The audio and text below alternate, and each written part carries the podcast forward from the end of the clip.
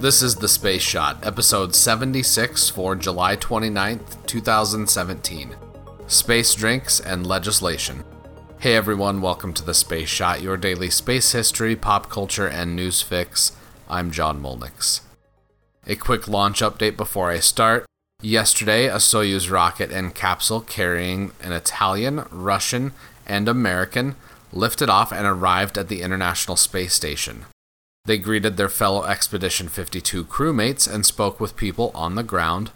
I'm excited to see what the crew's going to be doing for the eclipse on August 21st.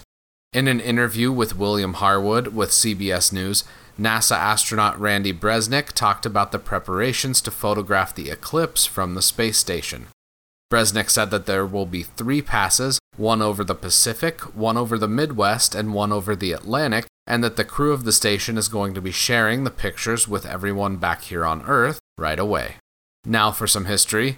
There's two things I want to talk about before I dive into the National Aeronautics and Space Act. On July 29, 1985, the Space Shuttle Challenger launched on the STS-51 mission and successfully completed an abort to orbit. An early shutdown of one of the Space Shuttle main engines meant that the Challenger wasn't able to reach as high of an orbit as planned, but the mission was still successful. The shuttle carried experiments that studied life sciences, in addition to a suite of instruments that examined plasma physics, solar physics, and high-energy astrophysics and astronomy. A weird part of the payload, courtesy of the Cola Wars, flew on STS-51F.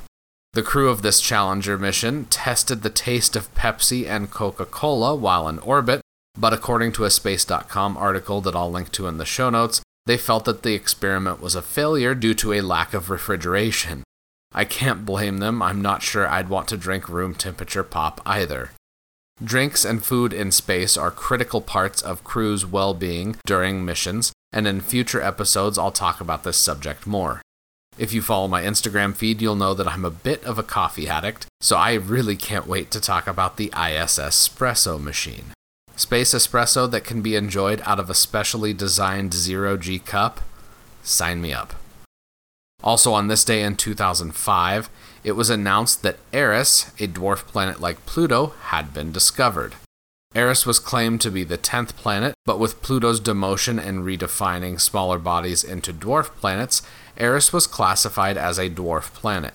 Mike Brown, Chad Trujillo, and David Rabinowitz co-discovered Eris and confirmed its existence with follow-up observations in the years after they first observed it in 2003.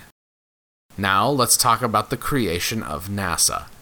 On July 29, 1958, President Dwight Eisenhower signed the National Aeronautics and Space Act of 1958 into law in order to, quote, provide for research into problems of flight within and outside the Earth's atmosphere and for other purposes.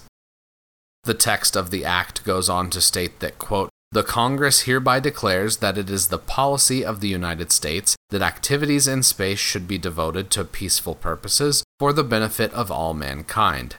The Congress declares that the general welfare and security of the United States require that adequate provision be made for aeronautical and space activities.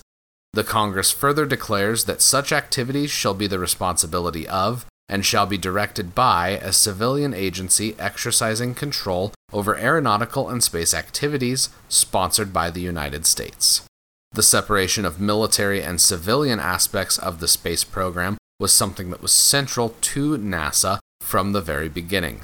The creation of NASA didn't happen overnight, although it did happen relatively quickly in government time, thanks to Sputnik being launched the year prior.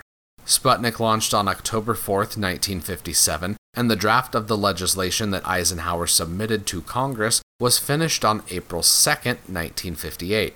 The hearings in the House and Senate and an executive branch advisory committee were able to come up with legislation that transformed NACA, the National Advisory Committee for Aeronautics, into NASA in under a year.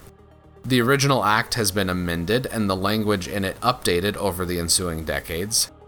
In tomorrow's episode, I'm going to go into more detail about the National Aeronautics and Space Act, in addition to some Apollo 15 history.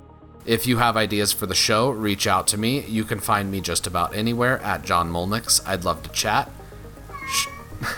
Share this episode with your friends, family, or anyone that enjoys podcasts. Let me know what you think of the show by leaving a rating in iTunes. It takes just a minute to leave a rating, and it makes a huge difference by helping even more people find the show. I truly appreciate all of you listening. Thank you very much for subscribing to the podcast. I'm John Molnix, and I'll catch you on the flip side.